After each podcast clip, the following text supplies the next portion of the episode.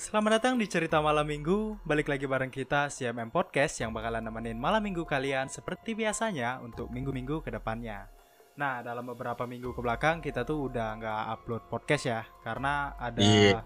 beberapa kendala jadwal Dari antara kita bertiga Yang akhirnya kita buat keputusan untuk rehat sejenak Nah Ya rehat ini- sejejaknya termasuk empat bulan ya lumayan panjang.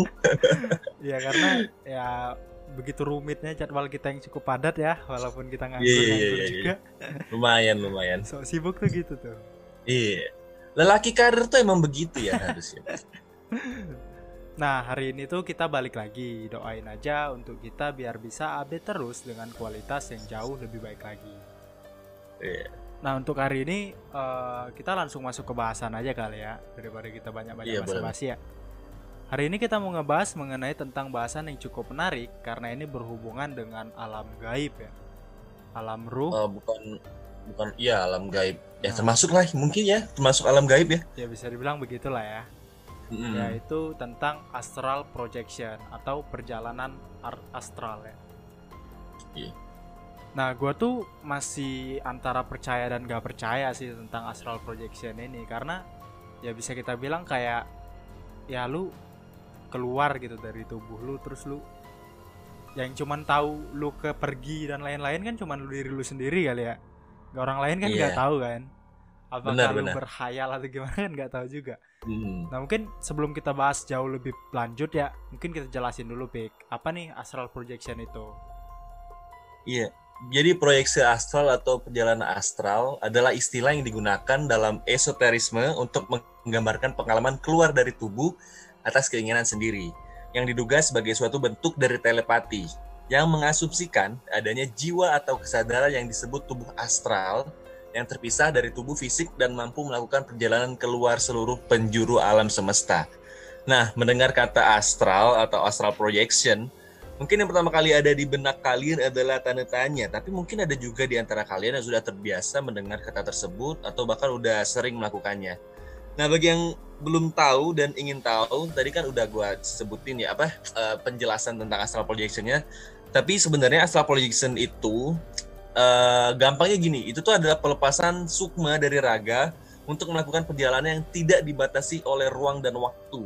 Jadi eh, ketika kita melakukan proyeksi astral ini, eh, jiwa kita tuh bisa ke mana aja gitu lan, gitu gitu ya. Iya. Kita bisa nembus ke beberapa dimensi yang tubuh fisik kita yang secara nyata tuh nggak bisa lakuin hanya dengan cara proyeksi astral ini kita bisa ngelakuin apa perjalanan waktu Ya bahkan Yang katanya nggak bisa perjalanan waktu ya gitu ya.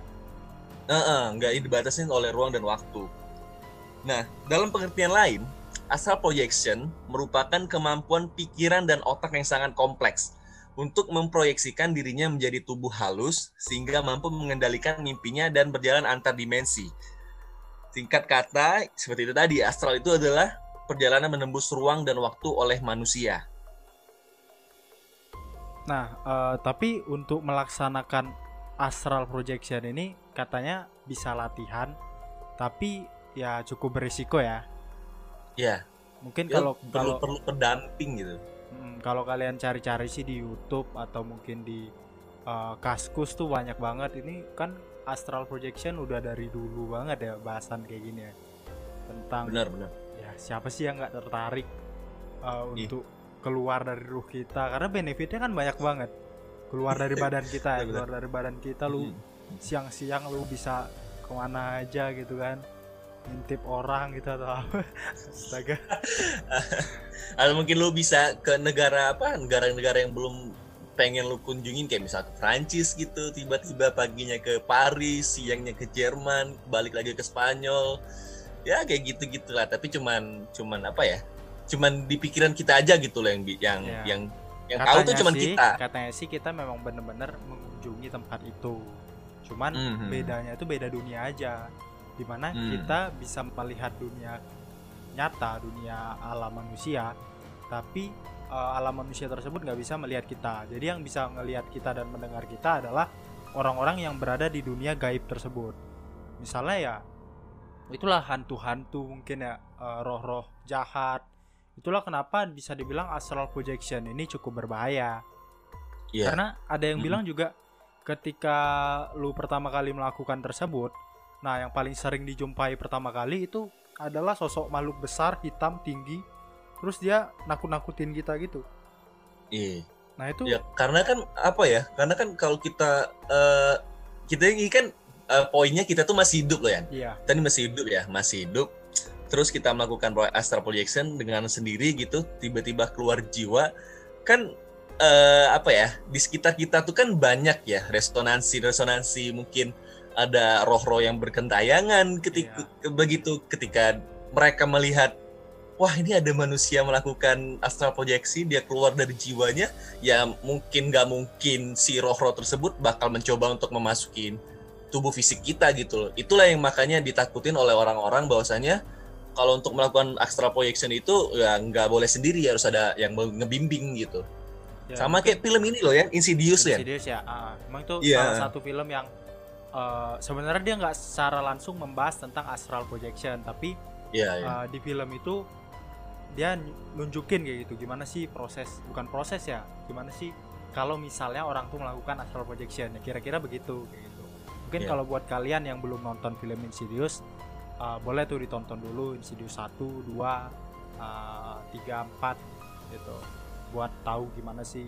uh, mereka tuh menjelajahi alam goib gitu kan karena dia Iya. kan ke masa lalu ada kan dia juga Mm, eh, mencari anaknya itu kan yang di alam gaib kan.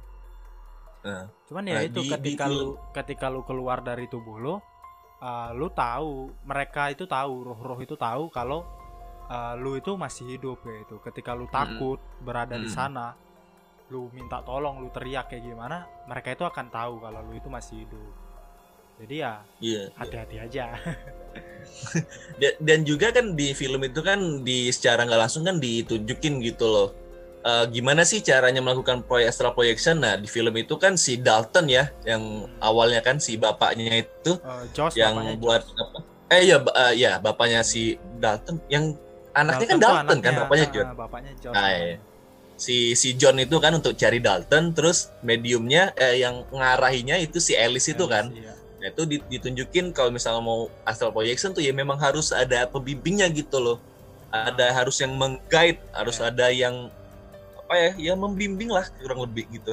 Nah itu kan di film itu ya eh, ketika dia udah mau balik kan itu tubuhnya dimasukin kayak gitu Iya. kan Hmm, dimasukin oleh hantunya Hmm, itu hmm. kan hmm. Tuh.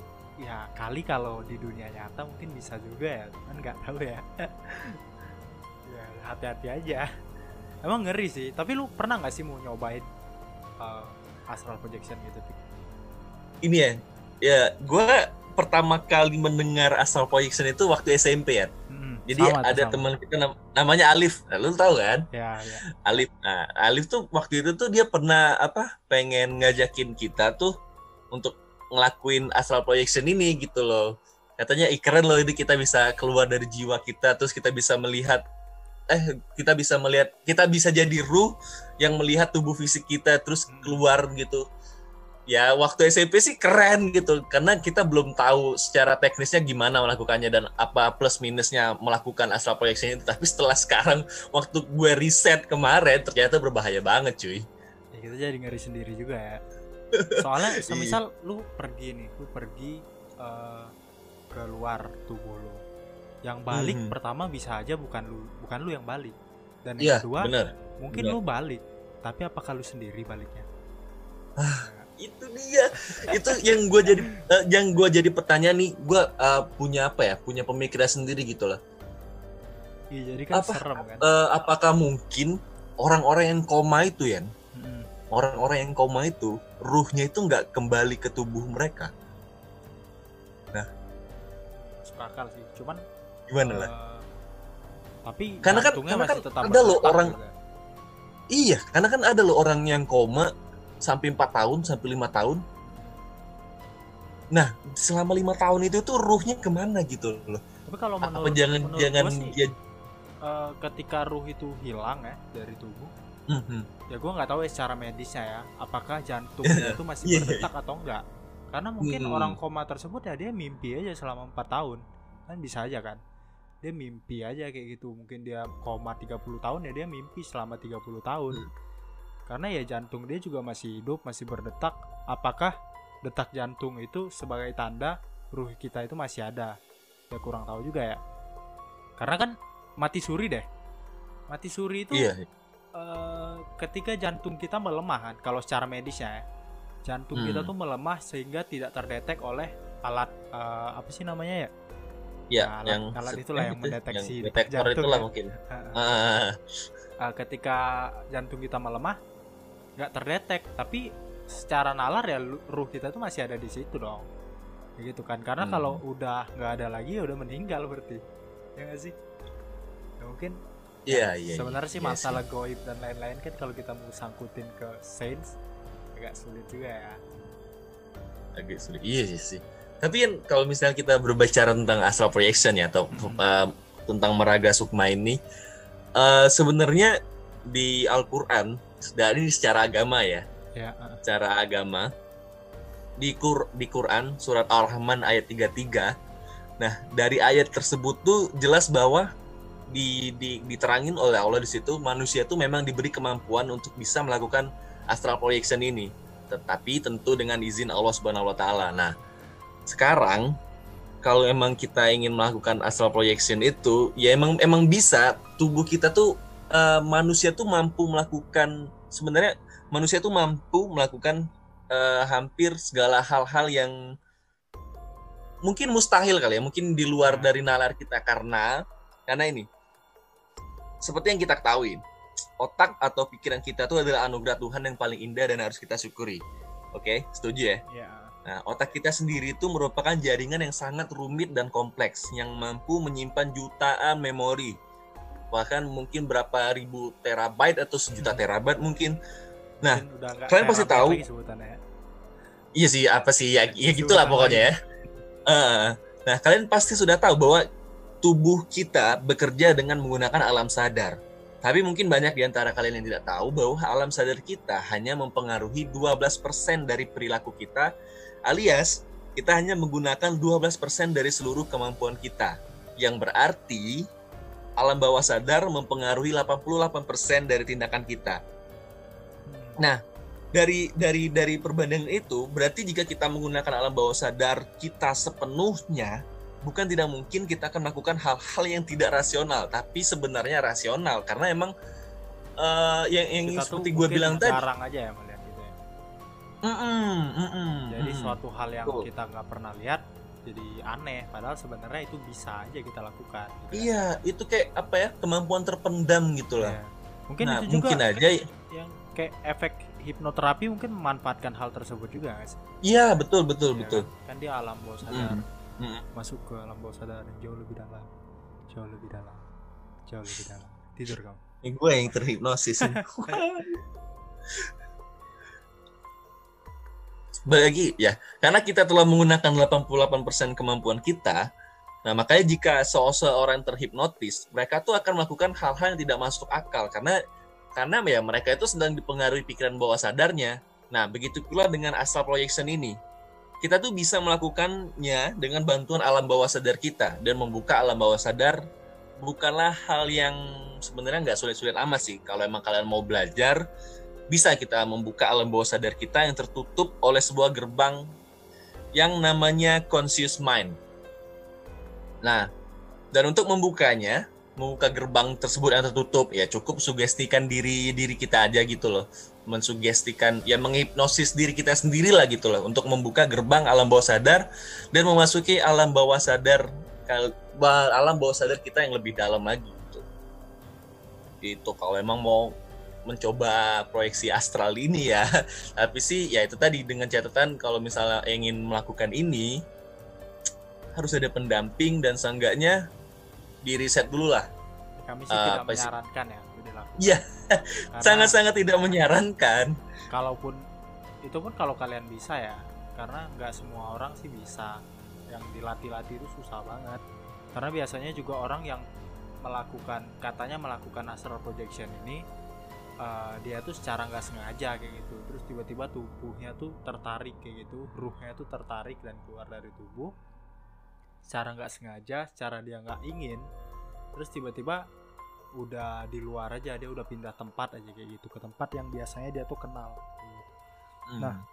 yang biasanya belajar belajar bertahun-tahun itu malah nggak bisa bahkan cuman sampai tahap palingan tahap ke eh, tubuhnya tuh nggak bisa digerakin kayak gitu kayak sleep sleep paralysis kali gitu.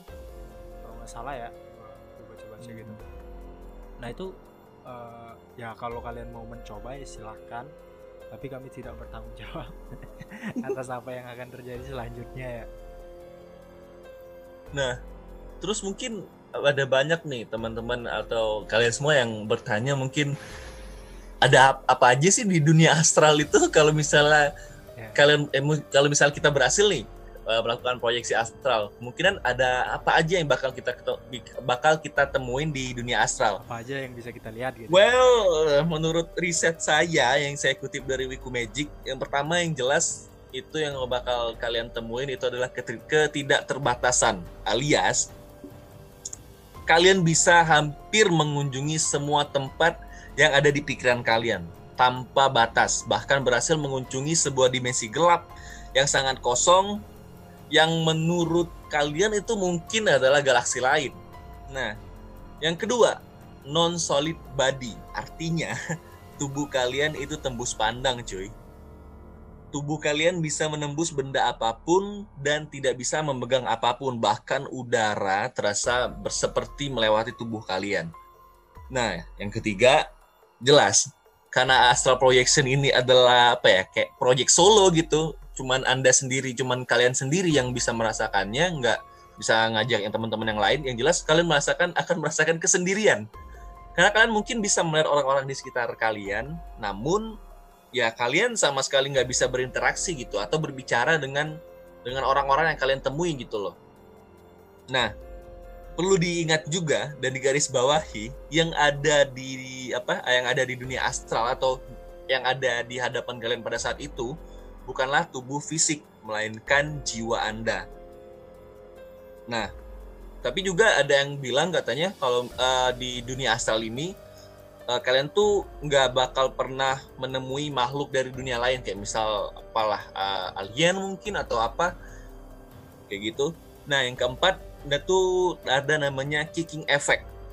Mungkin sama seperti pada film Inception kalau kalian ada yang nonton, lu nonton nggak ya film Nonton. Inception tau nggak? Tahu, DiCaprio kan Iya, ih, keren banget itu, keren banget itu. cuy. Tubuh dan jiwa kalian serasa mengalami kejutan yang mendadak, seperti dijatuhkan dari kursi tiap kali memasuki tahap yang lebih dalam di astral projection. Atau saat kalian kembali ke tubuh nyata. kita tuh kayak Nah, sensasi- gitu Iya, ah, itu yang kayak yang kayak Gian bilang tadi yang kayak ada sensasi ketarik itu itu namanya kicking effect. Nah, mungkin kita bahas dulu Inception bentar ya. Nah, di Inception itu eh, mereka tuh kan eh, itu sebenarnya adalah astral projection Hmm, mereka masuk ke Tapi- dunia mimpi sih Iya, ya masuk ke dunia mimpi Ah. sih. Well, tapi mereka lakukan tuh dengan grouping gitu ya, grouping gimana tuh dengan grouping dan rame-rame ya dan eh deng, eh, deng- dan orang yang dengan pikiran terkuat di sana tuh iya itulah yang bikin dunianya gitu yang loh. mengontrol ya Hmm, itulah yang mengkontrol. Dan di film Inception itu dia tuh ada tiga tahap mimpi gitu loh. Yang mimpi pertama, terus mimpi kedua, mimpi ketiga tuh yang Ya. paling dalam dan yang paling bahaya. Hmm. itu Dan bisa- itulah bisa yang- kita nggak nggak tahu nggak bisa ngebedain yang mana mimpi yang mana yang nyata Iya, kan. itu itu juga. itulah kenapa dia make totem biar tahu Hmm, hmm, hmm. Yang diputer itu kan biar Ah. tahu apakah ini asli atau dunia dunia apa? Dunia mimpi. Nah, kemudian yang terakhir efek setelah astral projection. Sejauh ini eh, menurut yang saya kutip ini ya, yang dari eh, apa nih dari Wikumagic, efek astral projection selalu positif bagi orang-orang yang melakukannya. Mereka merasa otak sangat segar dan siap untuk menulis ratusan artikel di blog di Wikumagic. Wow. Siap untuk mempelajari tugas-tugas kuliah yang sangat sulit ataupun hal-hal lain. Rasa percaya diri juga entah karena suatu sebab meningkat drastis secara fisik, tubuh juga merasa mengalami tidur yang sangat nyaman dan panjang. Wah ini kayaknya positif sekali yang efek Ya, nomor kalau 5 ya. kalau kalian cek-cek di forum kaskus kayak gitu ada thread-thread tentang astral projection juga banyak sih yang bakalan bilang kalau uh, astral projection tuh seru astral projection tuh enak astral projection tuh gini gitu dan lain-lain yang bilang hal-hal Yeah, yang yeah. positif. Tapi kalau kalian tanya-tanya ke orang-orang yang paham mengenai dunia gaib mengenai tentang paranormal dan lain-lain mereka akan bilang kalau astral projection itu bukan hal yang baik untuk dilakukan. Karena apa yang akan kalian hadapi itu bukan yang biasa kalian lihat apa yang akan kalian temui bukan dia yang biasa kalian temui. Uh, semisal lu pergi nih ke uh, dunia astral tadi terus lu ketemu sama makhluk kayak gitu yang ya bentuknya aja nggak manusia gitu. Lu, Hmm. lu gimana lu nggak takut coba? Terus misalnya kalau tiba-tiba ruh lu itu tertahan dan lu ngerasa nggak bisa masuk ke tubuh lu lagi cemas nggak ya cemas dong pasti dong ya masa nggak Pusing, cuy. gitu kan. lu bayangin aja kita tuh sendirian kalau misalnya kalau misalnya ada yang melakukan astral projection gitu ya Iya. kemudian ketemu masalah yang kayak lu bilang tadi nggak bisa masuk nggak bisa balik lagi ke tubuh ya tubuh fisiknya ya lu mau minta tolong sama siapa gitu lo di situ dan Iya. lu bakal terjebak lu Di sana ngeliat ya, sendirian. uh, mungkin keluarga lu lagi nonton TV keluarga terserah dia Hmm, hmm, hmm. nah tapi Mhm. ketika lu manggil dia lu teriak uh, siapa mungkin kakak lu? Dia nggak akan bisa dengar. Kenapa? Karena udah beda alam. Yang bisa dengar lu Iya. siapa? Ya makhluk-makhluk yang ada di sekitar lu. Kalau mereka nggak dengar lu mereka bisa tahu ada lu. Kalau lu takut Ih. mereka akan nakut-nakutin lu. Kalau lu udah balik mungkin lu diikutin balik ya. Itu tadi ya, kayak kayak kayak Gian bilang tadi ya mungkin aja kalian balik gitu loh. Tapi baliknya nggak sendiri cuy. Ya, sama siapa lu balik? Iya buy one get one. Ya enak kalau uh, digangguinnya tuh cuman lu doang ntar digangguin. Kalau tiba-tiba dia balik mengganggu keluarga keluarga lu kan susah. Satu rumah tuh dia. Nah, tapi eh, ngomong-ngomong tentang astral projection ini ya, itu tuh ada beberapa teori yang mendukung tentang astral projection ini. Salah satunya adalah teori yang paling terkenal yang dikemukakan oleh Albert Einstein. Bisa lu tebak teorinya teori apanya? Nggak tahu sih gua teori apa tuh itu ada, ada adalah teori fisika kuantum modern. Nah, jadi da- berdasarkan teori fisika kuantum modern ada ini, hubungannya tuh Iya ada, dia ada ada hubungannya. Dia bilang kayak gini, sinar-sinar foton yang dipancarkan melalui suatu medium tertentu tidak selamanya penuh, namun kadang terputus-putus. Hal ini sebenarnya membuktikan bahwa ada intervensi, interferensi dari sinar-sinar foton di dimensi waktu yang berbeda. Konsep ini pun berkembang ke teori tentang benda yang lebih padat. Beberapa orang menganggap bahwa waktu bukanlah sesuatu yang linear, artinya tidak ada masa lalu, masa kini, masa depan kehidupan ataupun kematian. Sebenarnya ada banyak diri kita yang hidup dalam berbagai dimensi dalam waktu yang bersamaan. Nah, ibaratnya sebuah dokumen yang dikirim via fax mail ya ke tempat lain, sebenarnya kita selama ini hanya melakukan perjalanan antar dimensi dari masa kecil hingga saat ini. Perjalanan ini akan terus berputar dalam satu siklus seperti dokumen yang dikirim lewat mesin fax dokumen aslinya tidak pernah hancur dan masih bisa difaxkan lagi ke tempat lain. Artinya, para ilmuwan tersebut ingin mengatakan bahwa sebenarnya kematian itu tidak ada. Kita memang mati di satu dimensi, namun di dimensi-dimensi lainnya kita akan terus hidup dan terus melakukan perjalanan antar dimensi. Nah, gimana menurut lu tentang teori ini? Yan? Gue sih cukup tercengang ya. Dan maksud gue, eh, gue bukan eh, secara penuh menolak atau mendenial tentang teori ini, tapi gue lebih kepada gue gue lebih pengen percaya kepada probabilitas gitu loh. Mungkin aja teori ini ada benarnya, tapi ya mungkin aja ini juga salah gitu loh. Tapi kan kalau menurut dari dari agama kan ya kalau emang kita mati kita pindah ke eh, pindah ke akhirat gitu loh. Dan nggak salah teori ini. Kita memang mati di satu dimensi, namun di dimensi-dimensi yang lainnya kita akan terus hidup. Ya di akhirat tadi kita tetap hidup kalau kita apa mencoba untuk mencocok logikan dengan agama Agama, gitu ya. loh. Tapi emang yang berbah- berbahaya sih pendapat gua ya. Karena tapi gua ya, juga kan bukan. masih kita bisa bilang ya sebuah teori ya walaupun Mm-mm. uh, memang ada dasarnya tapi ya uh, teori kan gak selamanya 100% benar juga ya Iya benar benar. mungkin suatu saat nanti akan disempurnakan seperti apa atau mungkin uh, dipatahkan dengan teori lain karena kan ilmu kan berkembang terus ya kita nggak tahu juga apakah Hmm. nanti Hmm. teori ini masih uh, bisa digunakan atau enggak atau mungkin nanti ada teori baru yang bisa mematahkan teori tersebut. Kalau kita ngomongin bahasan mengenai tentang sebuah dimensi waktu dan lain-lain itu hal yang cukup menarik sih untuk dibahas. Mungkin uh, lain waktu kita bakal ngebahas mengenai tentang dimensi waktu. Untuk sekarang kita ngomongin tentang alam-alamnya dulu nih. Iya. Nah, alam-alam goibnya ini yang ya, sangat ingin dikunjungi tapi menyeramkan ya Ya, karena emang sebenarnya eh, sebenarnya konsep-konsep kayak misalnya astral projection, eh, kemudian lucid dream, itu sebenarnya dalam konsep yang sama nggak sih? Ya, Kalau menurut gue sih konsepnya agak agak sama sih. eh, ada yang bilang sih bukan konsepnya sama ya itu tuh kedua iya, hal yang sorry, sorry. berbeda tetapi eh, dibilang ada hubungannya sih nggak juga cuman kayak perbedaannya itu eh, tipis gitu tapi beda gitu Ah, Karena iya, gimana- hampir sama lah mungkin. Ah, di mana lucid dream itu lu menciptakan lu harus fokus lu menciptakan sebuah mimpi kayak gitu. Lu mengontrol mimpi tersebut ya kan? Kayak gitu kan kalau nggak salah ya? Iya, iya, iya. lucid dream Iya, iya, ah, benar, lu harus fokus mimpi lu tuh kayak gimana lu pengennya. Sedangkan astral projection lu harus enjoy lu harus santai. Lu harus mungkin lu menikmati kesendirian lu bermeditasi gitu ya nah, Iya. terus biar eh, roh lu tuh bisa ketarik kayak gitu tapi ya eh, keduanya ini bisa dibilang kayak berhayal karena yang tahu Iya ya kan mas, siapa coba cuman lu, lu cuman doang kita, cuman kita. iya cuman satu Nah, maksudnya orang mungkin iya, mungkin persamaannya di bermain di alam pikiran bawah sadar doang. mungkin ya. Hmm.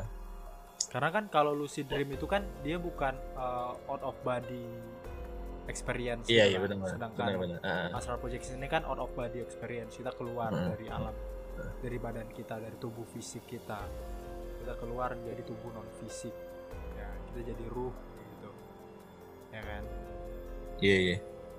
Mungkin apa ya?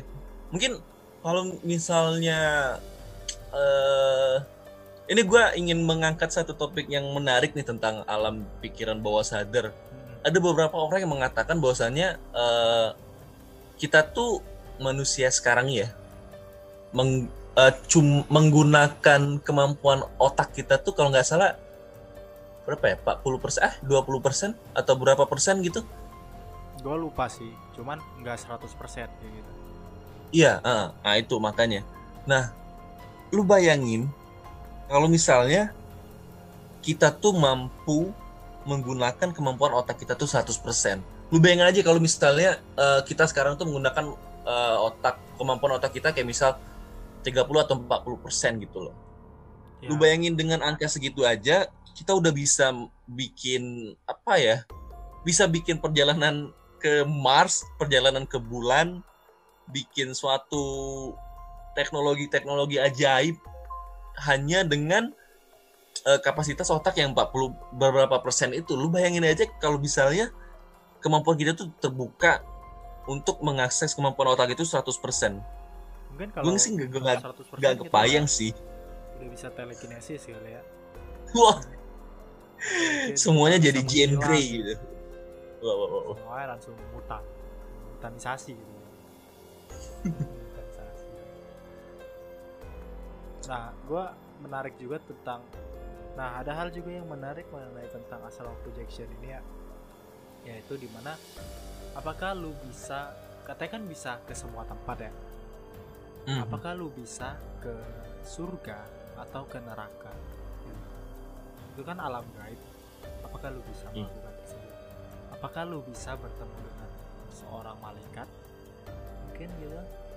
Apakah lu bisa pergi mungkin kalau pergi ke planet luar bisa kali ya kan kita ke dimensi lain juga bisa katanya nah kalau emang lu bisa ke surga dan lain gitu ada nggak sih yang pernah nyoba gitu lu pengen tahu sih mungkin hal ini menarik ya kalau kita bahas sama orang yang emang paham karena gue sendiri ya Iya, benar benar benar. nggak benar. tahu ya Benar Ya, benar. atau benar. mungkin orang yang katanya udah pernah gitu ya atau emang dia emang beneran udah pernah gue juga nggak tahu gue gue soalnya masih kurang percaya aja gitu Ya karena usah karena masalah kita gini. berdua kan sebenarnya eh, apa ya kalau dikatain eh, kalau dibilang expert sih bukan expert ya karena emang kita ingin mengangkat tema ini dan kita pun emang melakukan risetnya yang yang ya bukan sekedarnya juga sih ya risetnya nggak terlalu mendalam gitu loh. Nah mungkin aja banyak kesalahan atau beberapa kekeliruan yang kami sampaikan dari tadi ya kita karena Mohon kita dimaafkan. kita nggak praktek ya iya karena kita nggak praktek karena kita bukan yang si Grite buka praktek itu bukan mungkin kalau kalian yang udah pernah praktek boleh deh bagi-bagi ceritanya gitu ya Yan, gue mau menjawab nih yang tentang lo bilang tadi yang apakah bisa kalau misalnya astral projection itu apakah kita bisa ke surga dan neraka itu. Tapi sebelumnya gue ada salah satu quotes. Gue tuh pernah nemu di Twitter Ya. ada orang yang nge-tweet kayak gini. "Eh, kalau waktu itu sebenarnya fana, kita yang abadi. Kita sebenarnya hidup di lima dimensional being yang stuck di empat dimensional space dan indera kita terbatas di tiga dimensional perception. Berdasarkan uh, premis ini, yang premis yang gue sampaikan tadi, asumsi yang gue sampaikan tadi, dikaitkan dengan astral projection. Kan astral projection itu adalah uh, perjalanan menembus ruang dan waktu yang yang yang gue bilang tadi sebelumnya juga nggak terbatas gitu ruang waktunya.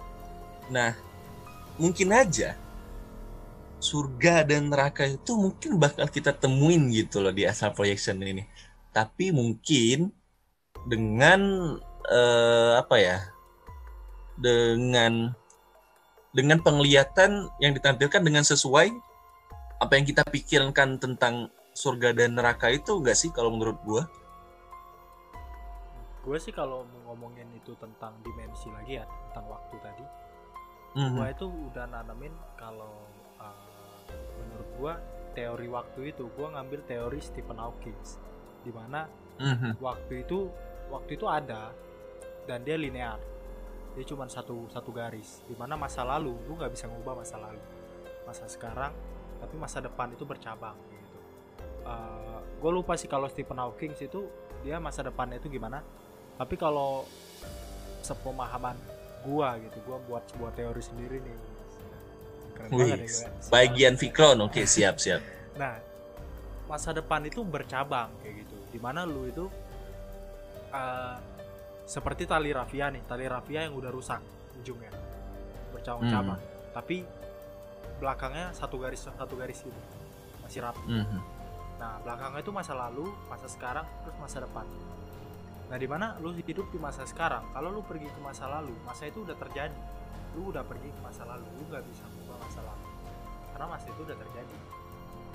Lu yang di masa sekarang itu udah pernah kembali ke masa lalu. Di masa lalu lu, lu itu emang ada. gitu. Lu yang masa sekarang tuh emang ada. Ngerti gak sih? Itu berarti lu- ini lu yang bahas yang lu bahas sekarang ini lu bahas lagi bahas paradoks ya? Eh, sebenarnya bukan paradoks, ini malah yang mematahkan paradoks bahwa paradoks itu nggak mungkin ada gitu. Ini ngejelasin paradoks gitu.